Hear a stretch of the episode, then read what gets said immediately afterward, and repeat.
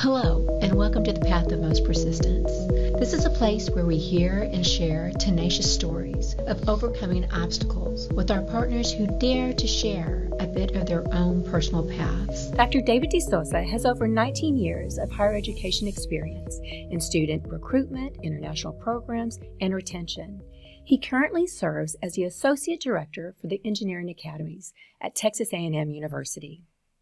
Dr. De Sousa holds a Bachelor of Science degree in Agriculture Development from Texas A&M University and an MBA from Texas Women's University and a PhD from Texas A&M University in Agriculture Leadership, Education, and Communication, in addition to two associate's degrees from Blinn College. He believes it's his privilege to work with students, guiding them in making decisions that positively impact their future. David, thank you for being with us today. Thank you for having me. This is um, exciting to me because you are the associate director for the academies. And um, I, as I've had a conversation previously with Dr. Lawley, I'm a big fan of the academies. So to have you with me today in this time uh, means a lot. But let's start off with your position.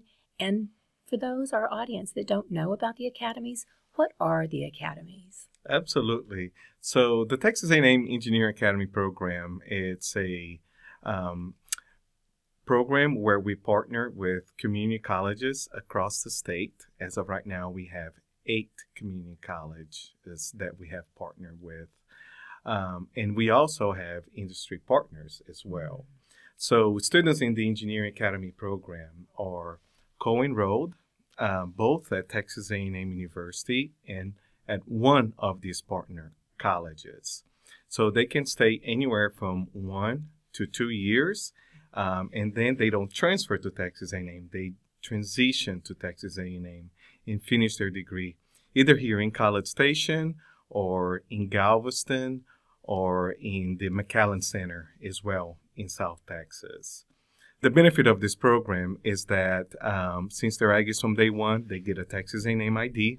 They are able to use our engineering facilities when they come to campus. We also bring the students to campus multiple times a year because we really want them to feel that they're part of the Aggie family. Um, so, for example, this year we already brought the students um, three times.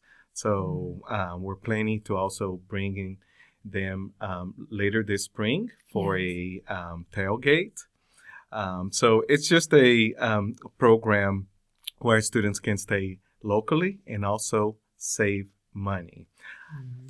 I was a um, community college student myself, yes. and I'm very passionate about this program because I see a lot of the students um, the way I was several years ago. Yes. Okay. I'm going to get to that because I want to get to your background.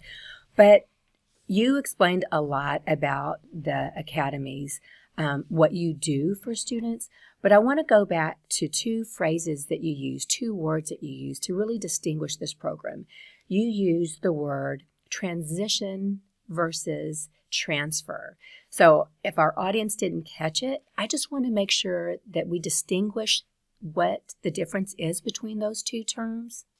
Absolutely. So, what I mean about transition is that our students are already a Texas A&M student. So they what they do pretty much is just just pack um, their stuff and move to College Station mm-hmm. or one of our locations. Mm-hmm. Um, for transfer students, it's different. They have to complete a transfer application through Apply mm-hmm. Texas mm-hmm. and then go through the um, transfer application process. Mm-hmm. Our students are just like the freshmen. They're yes. here um, at Texas A&M in the College of Engineering. Mm-hmm. They go through the entry to a major process. Right. Um, so they're really at the same level as our students here.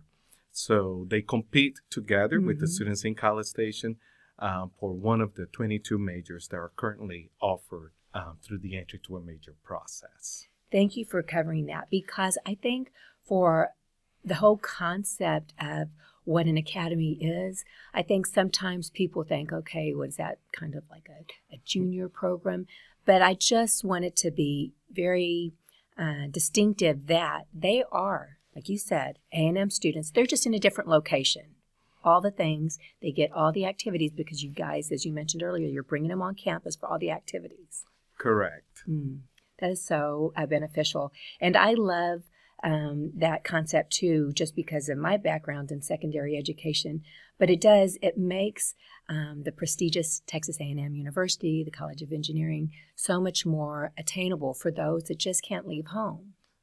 That is correct. And it provides that opportunity to the population of our state. Mm-hmm. We are a land grant institution. We're here to serve the population of our state. And it's a, a way um, to do it is through the engineering academies. In addition to that, there is a big need of engineers, not mm-hmm. only in Texas, but in the United States and the world.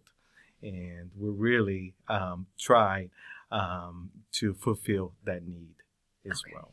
I, I, love that you brought that up. so, when you say that need of engineers, I'm sure you've encountered situations that I'm getting ready to outline here. so, for us, sometimes when we work with young people, when we talk about the possibilities of being an engineer, I think some of them have a preconceived notion of what an engineer is. And, you know, I've had this practice with some young people, and I'll say, close your eyes. You know, what does an engineer look like? What does a nurse look like? What does your teacher look like? And in their mind, for whatever reason, it's something very distinctive. But we want to break those modes for a lot of students. So, for the young people that are listening, what does an engineer look like? What can they look like? They can look um, at, I mean, all um, different backgrounds, really. It can be male, um, female, um, it can be individuals from different ethnicities. Yes. It's mostly for those people that love to solve problems. They are yes. problem solvers. And um, usually when I meet with students, when they ask me, what is an engineer? What is engineering? Yes. I ask them to look around. Just look around um, this classroom, look around um, this building. Um, all of these were um, designed by engineers. And that's what engineers do. They invent, um, they build, they are problem solvers. Mm, I love it. Thank you for phrasing it that way. So, back to what you were saying in the opening, you started off your educational career at Blinn College. That's correct. so, why does the academies resonate so much with you in your background? Well, it's it's so interesting um, because I have um, three siblings, two of them um, went straight to Texas A&M, um, and then whenever it was um, my turn to apply to Texas A&M, um, our family was going through a lot of financial difficulties, mm-hmm. and um, so my option really was to start at a community college. Although mm-hmm. I did mm-hmm. not know much about the community college system, mm-hmm. then of yes. course it coming from another country, yes. from from Brazil, uh, but I knew it was a place where I could start and then later transfer mm-hmm. to mm-hmm. to Texas A&M University. So I started at Blinn. Mm-hmm. Um, I remember the first day I went to Blinn College. There was a, a line of uh, that we had to wait for three hours, um, yes. just just just to enroll. And I had no idea what courses to take. I didn't mm-hmm. know exactly what I wanted to study, but I knew that's where I started to start taking my basics. Um, so so then what I did, um, I, I took um, the regular core curriculum courses, mm-hmm. um, which are the math, sciences, the histories, um, the government courses. So I registered for that. And then throughout time, um, I worked with an advisor, mm-hmm. both at Blinn College and at Texas A&M. And um, the advisor at Texas A&M told me exactly what courses I needed to take mm. in order to transfer to Texas A&M and what GPA I needed yes. to maintain as well. So for financial reasons, I stay at Blinn as long as I could. Yes. Um, so I stayed there for um, two years, mm. and then I transferred to Texas A&M University to the College of Agriculture and Life Sciences. Mm. So, so my goal um, back then, um, when I decided on a major Yeah. to major in agriculture, was to work in the industry field. Mhm. Um, but when I was a senior in college, I was invited by the College of Agriculture and Life Sciences by one of the associate deans to do recruitment, um, student recruitment, both in Houston and South Texas. Mhm. And that's where I fell in love with higher education. so when I graduated from Texas A&M University, instead of going into working for the in industry, the Yeah. agriculture industry, I really wanted to do something different, something that I fell in love with, which was um, higher education. So my first job out of college um, was working for Texas A&M at the Dallas Prospective Student Center as a recruiter. Um, so my job was to recruit high school students, and my other focus was transfer students. Okay. So, because I'm a professional educator myself, let's talk about that falling in love with education. Okay. so, what was it? Since you, that was not in your plans to go into higher education, it probably wasn't in your plans to ever work as a recruiter of young people going into education. So, what was it that made you fall in love? It was talking to prospective students um, when students had no idea what college was like, what um, what why get an education, and I was able to just share my own story with Mm. them and why I chose the field that I chose of study. and and then af- after that i um, stayed in higher education i have been working Nice. the higher education field of course for over 19 years now um, and i i thought about leaving a few times Yes. uh, because um, when i was younger of course i thought about um, All the finances possibilities, and yes, all other the other yeah, possibilities options. correct but deep inside i knew i was just happy uh, with what i did and Yeah. I, I feel uh, great fulfillment inside me just helping other um, students so there's a beauty in it. And I use that word intentionally because there is something about working with young people, especially about their future, that just is so exciting. Um, for me, it's that moment, I think, when you see that they notice something about themselves or they are all of a sudden inspired about their own possibilities, maybe. I don't know. exactly i'll say all of the above Yeah, yeah, yeah. And I think too, just the fact, just hearing what you shared about your own story, I think that knowing that your story, your experience gives hope to someone, that's gratifying too. It has to be.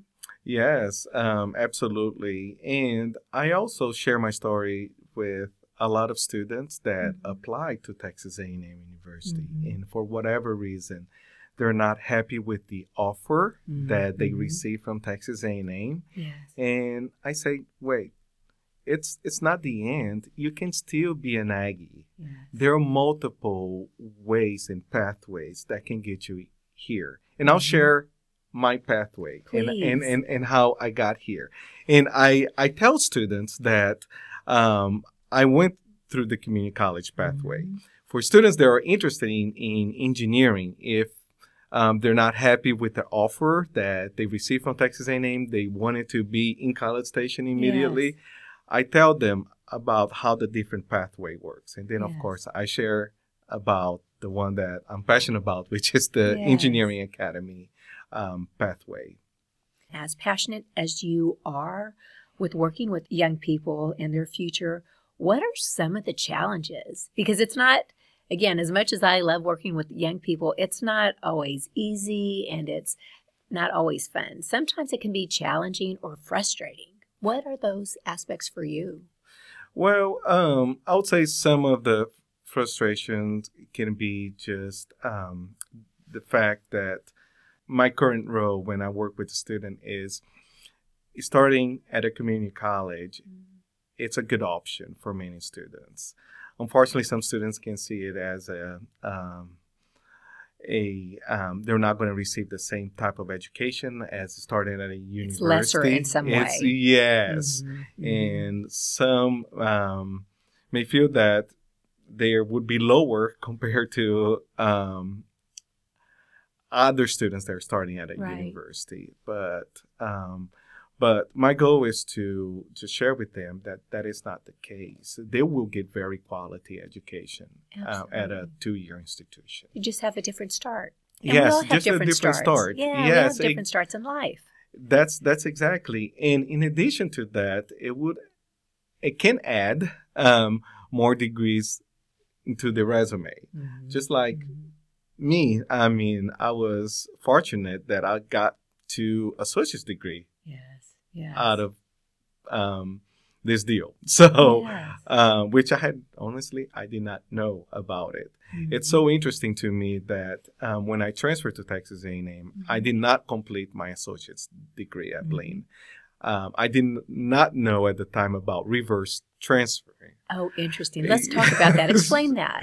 Sure. So, so what students can do, and actually, um, this has been placed for many years now, is that if they don't complete their associate's degree, they can transfer to a four-year institution. Mhm. Or for students, they transition to a four-year institution, and then after one or more semesters, they can send their transcript back to the two-year institution, the community college, and the community college will evaluate and see if a student has enough credits to be given an associate's degree.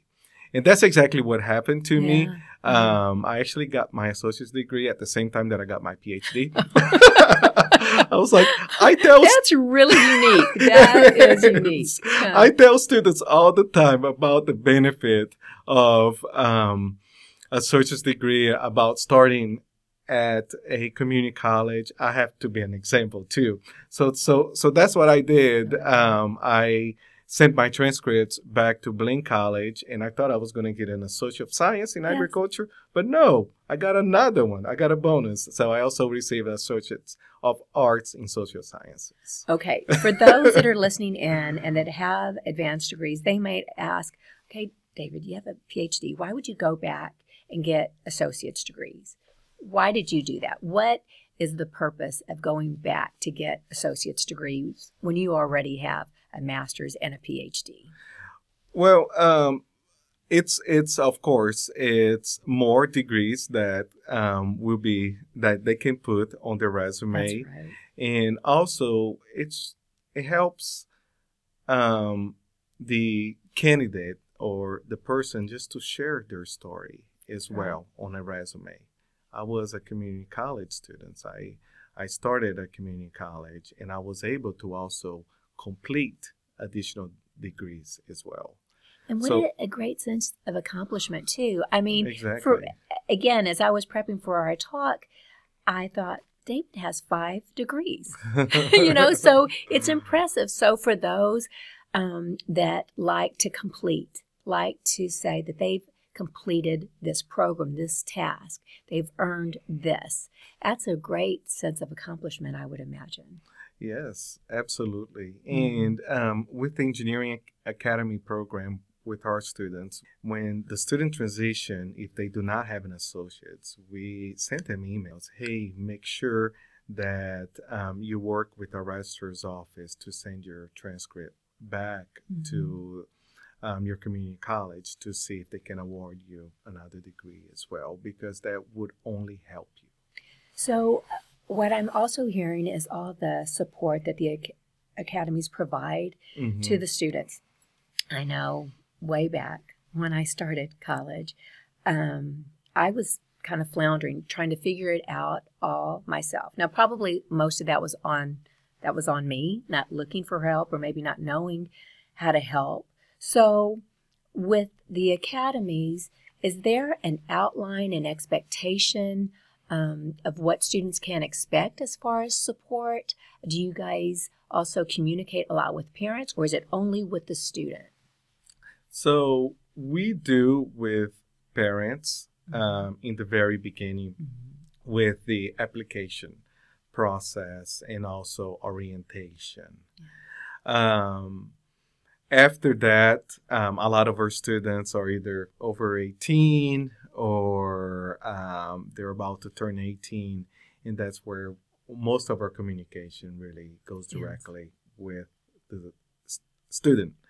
Um, but of course, um, there are parents that we meet that uh, oftentimes want to contact with us, but of course, uh, we have to follow the FERPA regulations right. um, for that as well, and uh, we have to make sure that we have all the documents in place, and uh, right.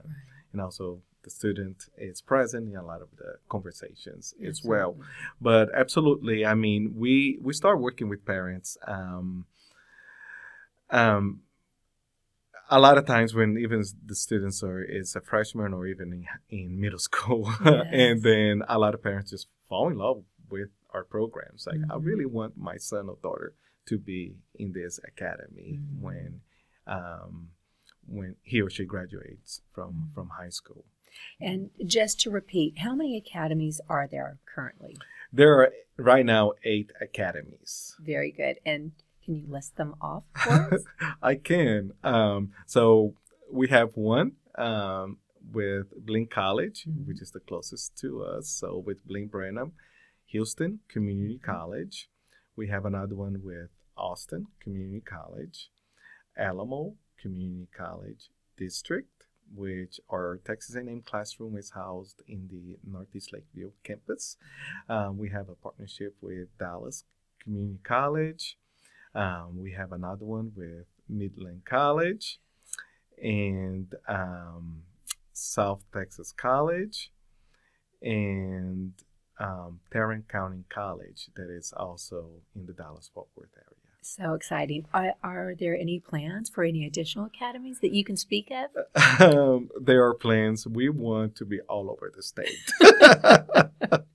yes, make the state maroon. That's right. That's that is our plan. nice, nice. So I want to turn a little bit. Earlier, you mentioned that you were originally from Brazil. Okay. How old were you when you came to Texas first, or That's did correct. you end up okay to Texas? Yes, to College Station. Oh, Texas. directly. Actually, let Station. me more like Bryan, Texas. Okay. Yeah, uh, yeah. But okay. we moved to the Bryan um, College Station area um, because my father came here to get his uh, master's oh, degree. very good. So I was 11 years old, mm. and that's when um, my father gave me a tour of Texas A&M University. That was August of 1992. That feels like yesterday, right? it, feels yesterday. And I knew then that's where I wanted to go. I I knew I wanted to be an Aggie and I wanted uh, to study here. So your father was a student here. He, he was. He was a student. Okay. Um, yeah, environmental science. And so I'm assuming in your home, uh, academics was is important. It is very important. Mm-hmm. Um, on yeah, both sides on my dad's side and my mother's side as well.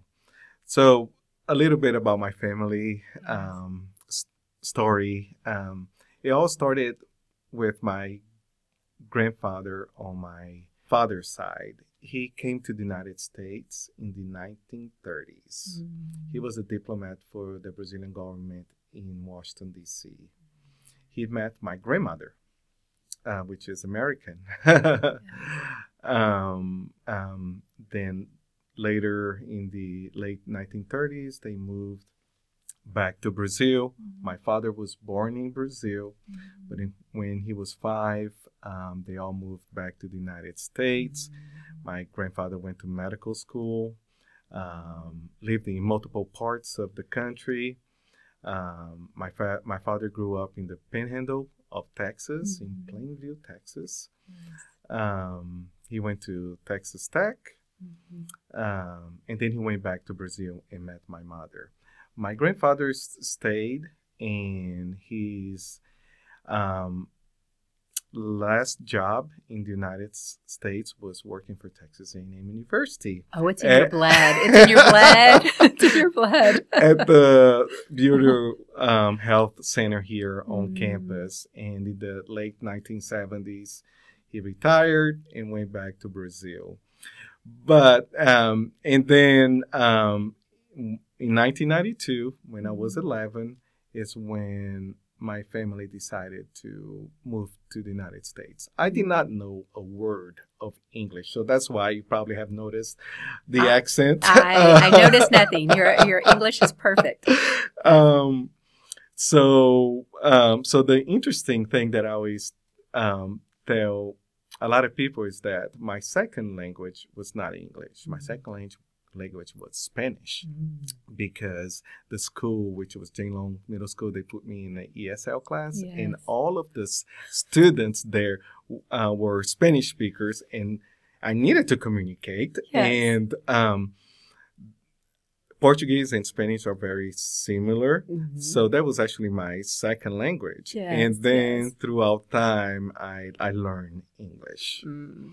So you have a sensitivity to students that have that a similar background or having to navigate uh, the language Yes. because that adds an extra layer of difficulty and challenge. Absolutely. And also just coming to a totally new place Mm-hmm. um, with different, every, everything is different, different processes. Yes. And, um, and in addition to that, my parents moved a lot too. Mhm. So I started at Jane Long Middle School, which is in Bryan. Then a year later, they moved. We moved to another middle school, Mm. um, uh, which was St. Bernard Middle School at the time. Um, then after that, I went to Bryan High School. Um, and then my parents decided to move to College Station. So in high school, I moved moved to A&M Consolidated, which is great. At the same time, it was very challenging Yes. because it's always hard to go to a new place. But I think it really helped me um, make who I am today. I, it helped me become more adaptable to situations. No doubt. Well, let's talk about that because I think you probably weren't that appreciative of it at the time. And it was was, not. you, it was making you more adaptable, right? It was not something you can appreciate now. But at the correct. time, how did you navigate that, especially as a young person when you know you're going through awkward phases oh, and the Oh, whole peer pressure thing? How did you manage? How did you cope with the changes of moving? Yeah, it was very difficult. Um, I just had to accept it and just really try my best. And it wasn't I wasn't alone, you know, Right. on all of that. I have a sibling Mm-hmm. that's one year older than I am, and we are we went through it Together. together, as well. So I think that helped a lot. yeah. But that again, that lends all that experience lends itself in to guiding students to help them understand what could um, they could be in for once they go off to college, or That's just right. navigating terrains that they've never been in before. So that experience is really helpful, I'm sure. Yes, it, it was definitely helpful for me. And I do believe in order for us to grow, we have to Mhm. go through challenges. We have to go through trials. Mm-hmm. And it's it's just part of life. Um, and that's what really makes us stronger. And it's it's all about how you deal with struggles, how you deal with those challenging moments in your Mhm. life Mhm. and um, I, I I do believe in God, and Yes. um, I feel that you just have to. It's all how you handle it when you go through difficult times, and I try to put a smile Yes. on my face and um, just um, just see it um, as a blessing, even when I go through difficult times. And It's just a moment. It's, Hopefully, it's, just moment. temporary. It's temporary, and it is. Most of those times are temporary, and it's it's all about how we we, we handle it. that perspective. Yeah. Yeah. So with all of those changes and and challenges of moving around, what were some of the bonuses of doing that? You know, there may not have been many, but what were some of the positive outcomes of moving around, even from country to country, you know, back and forth visiting, or just when you actually, when you all made Texas your home, Blinn or College Station your home? What were some of the benefits of that, or even going from school to school? Well, I um, some of the benefits, um, like for example, going from Brazil to the United States, um, was of course um, culturally learning about uh, an experience a mm-hmm. new culture in multiple cultures because there's so many cultures yes. here in the United States. Yes. Um, that is one. The other one was if I stay in Brazil, I don't think I would have learned English or Spanish. Mm-hmm. So, mm-hmm. and and also all of the job opportunities and just my career and the career that I've made here, mm-hmm. and um, and also the fulfillment that I have with my my job. Um, as as for high school, um, at the time, it was great because I got to meet a lot of people. Mm-hmm. yes. um, of course, there were some that were friendly, others not too friendly, right. but that's part of it. right. True. True. mm. So I want to talk a little bit about your degrees. So you started off with, um, I want to make sure the agriculture development. Yes. Okay. Why agriculture? What was it about agriculture that uh, you found interesting? Well, it's because it's in my family. Um, my my father, um, his career, he was a soil scientist, mm-hmm. um, an agronomist. Um, in Brazil, he worked in Brazil. He worked in Africa and other countries in South mm-hmm. America. Um, my mother um, grew up in a farm. She, when she was little, she helped my grandfather pick coffee. Mm. Um, so, and also my grandfather on my father's side, before he became a medical doctor here in the United States, he was an entomologist. So that was in my family. And when we were um, in Brazil as well, I was um, I was around agriculture um, a lot. Mm-hmm. So so when I was at Blinn, I said, might as well do something that I enjoy, yes. something that I'm familiar with, yes. which it was agriculture. Mm-hmm. Um, and I was able to do, which is, I had a great time as a yes. student here at Texas A&M.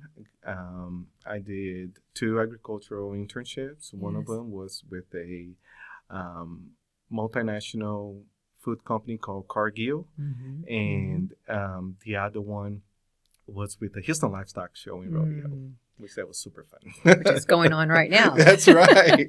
Will you visit? Will you uh, go to the rodeo or to any of the activities, the fair, or any of the concerts while um, that's going on? While I was there, I was really working all day. I didn't have much time to see um, a lot of the different mm-hmm. areas mm-hmm. of the rodeo. Um, but but I still had fun. I was actually responsible for the swine area yes. of the um, of, of, of the um, Hills Livestock Show and Rodeo. Mm, interesting. But you started there, and you also I know your PhD is from with agriculture, but your focus was on leadership, education, and communication. So why? Um, the reason um, was because um, I I knew that I wanted to go in one of those fields, and I loved agriculture and I loved education. and um, the leadership and communication parts are always um, bonuses. Mm-hmm. so, so that is the reason I chose that PhD program. But my emphasis was on international development mm-hmm. and also um, education, agricultural education. But my dissertation was on transfer students. Mm-hmm. So um, I decided to do my um, dissertation on transfer students transitioning um, to a four-year institution, which are Mhm. land grant institutions Yes, in the southwest part of the United States. Mm, which worked out perfectly for you. Yes. Where you are and what you're working on. exactly. Mhm. And so, with some of the results of your studies and your research, what were some of the aspects that were new to you, or maybe something that really surprised you from that research, that study? Yeah, absolutely. So part of the study, I uh, it was a qualitative research. Mhm. So I interviewed individuals from multiple offices and departments here at Texas A&M, and I just wanted to see what process or what methods they used to advise students. And what I learned is that um, s- some of the individuals that I interview, um, I was told that they um, advise students the same regardless where they are from or their background. And and my findings was it needs to be a little bit different because um, you have first generation students. Those Yes. students do need more, um, I would say, more help, more guidance than Yes. a student that is coming from um, a family where the parents went to college. Yes. Yes. Uh, international students as well. Mhm. I see it myself when we came to the US. I was lost. A lot of those students are lost. So they do need more attention. So uh, yeah, my findings was that we really need to to pay more attention and know the students, Mhm. understand their background, make them feel welcome as as well here, feel that they belong at a at the four year institution. So, for educators or even in higher education or even perhaps secondary or elementary, what can we do to make students feel more welcome, help them transition better? Just what are some of the day to day, I don't know, maybe intentional activities that you do with them, or what are maybe some subtle um, activities that you can do with students just to help them adjust?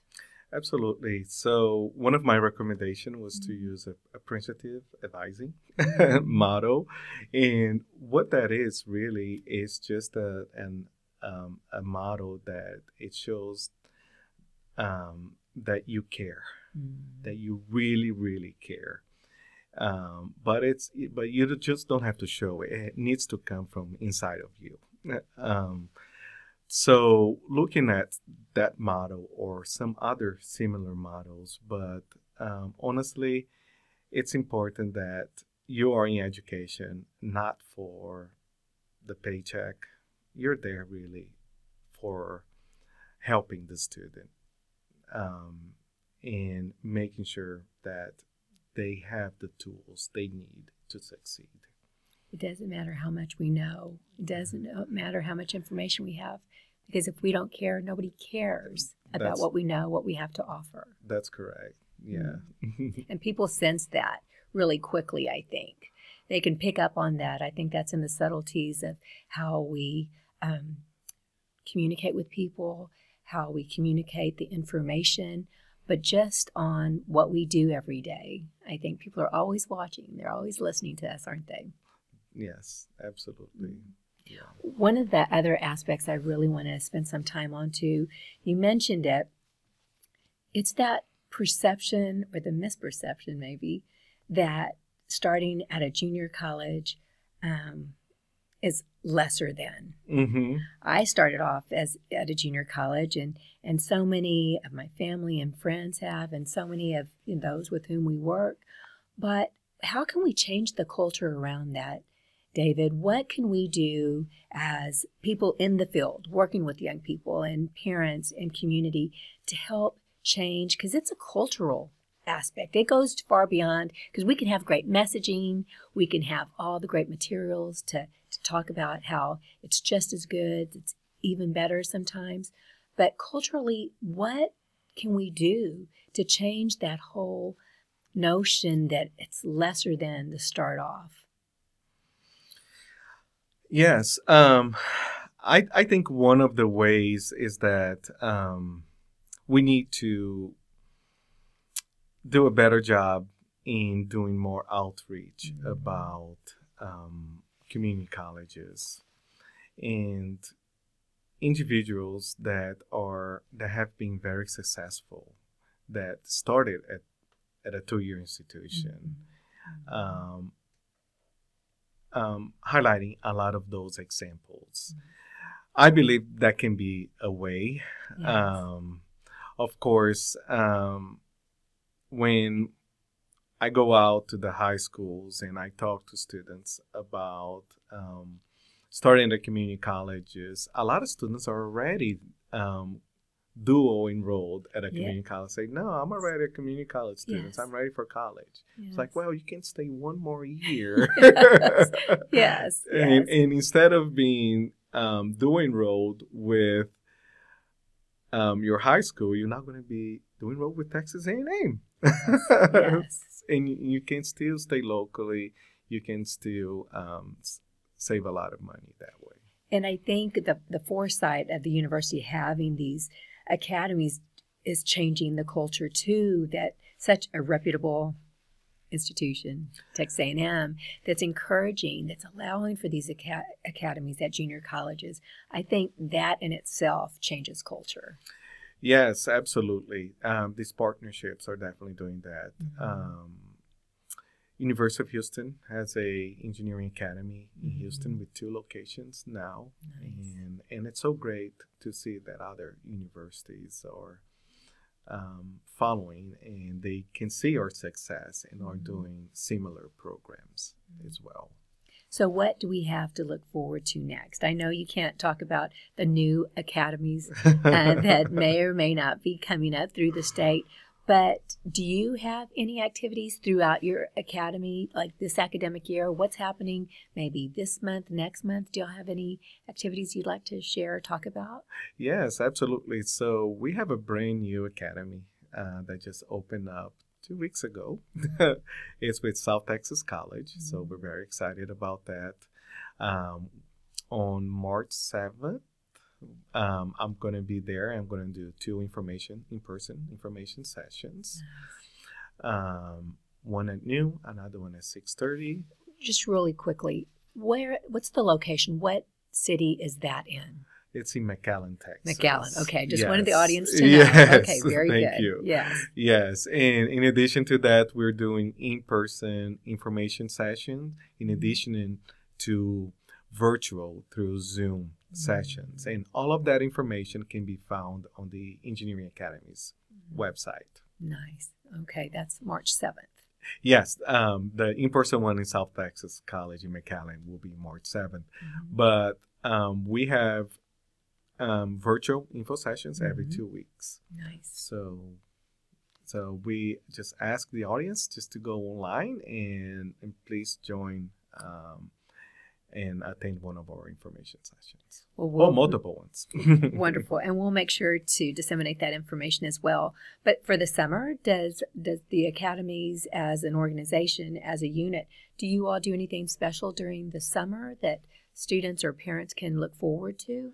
Yes, absolutely. So for um, rising seniors, we, we Mhm. continue to have these information sessions. We still go out to um, community events, um, and we also do our virtual uh, information sessions. So it as- never as stops. Well, it Never never stops. stops. Recruitment never stops, and that's also the time that we do our orientations for the um, students that are starting in the fall. So summer is a busy time as well. We're getting those yes. students prepared to enroll in our program. As we begin to close out our conversation, what else, David, what else do we need to talk about? What else would you like to highlight before we close? Yeah, um, absolutely. I just want to to say and um, reiterate that starting at, at a two-year institution is definitely a, a good path for a lot of students, and and it was for me. It was for a lot of our students in the engineering academy program. Me too. yes. See, I did not know you, you had started it, and, and you went all the way to your doctoral Yes. degree yes. as well. So the community college really gives us this very strong foundation, and Mm-hmm. and it gives this foundation to go and get our master's and our doctoral degree. And well. each degree, I think, gives you that not only the knowledge, but that self assurance that you know what I can I, do this. I can do this. Yes. I can do it, and I can do more things. That's, That's wonderful. right. That's right. Mm-hmm. well, on that note, I want to thank you, David, for coming in and sharing your information about the academies and your own personal experience. um, I, I think we just can't share enough about the academies and all the hard work you all do because I know you all are everywhere and you work very, very hard. Thank you so much. Absolutely. So, to our audience, thank you so much for listening in today. I hope you've had the opportunity to listen to the entire conversation and all of our other conversations on all of our platforms. Thank you so much and have a wonderful day.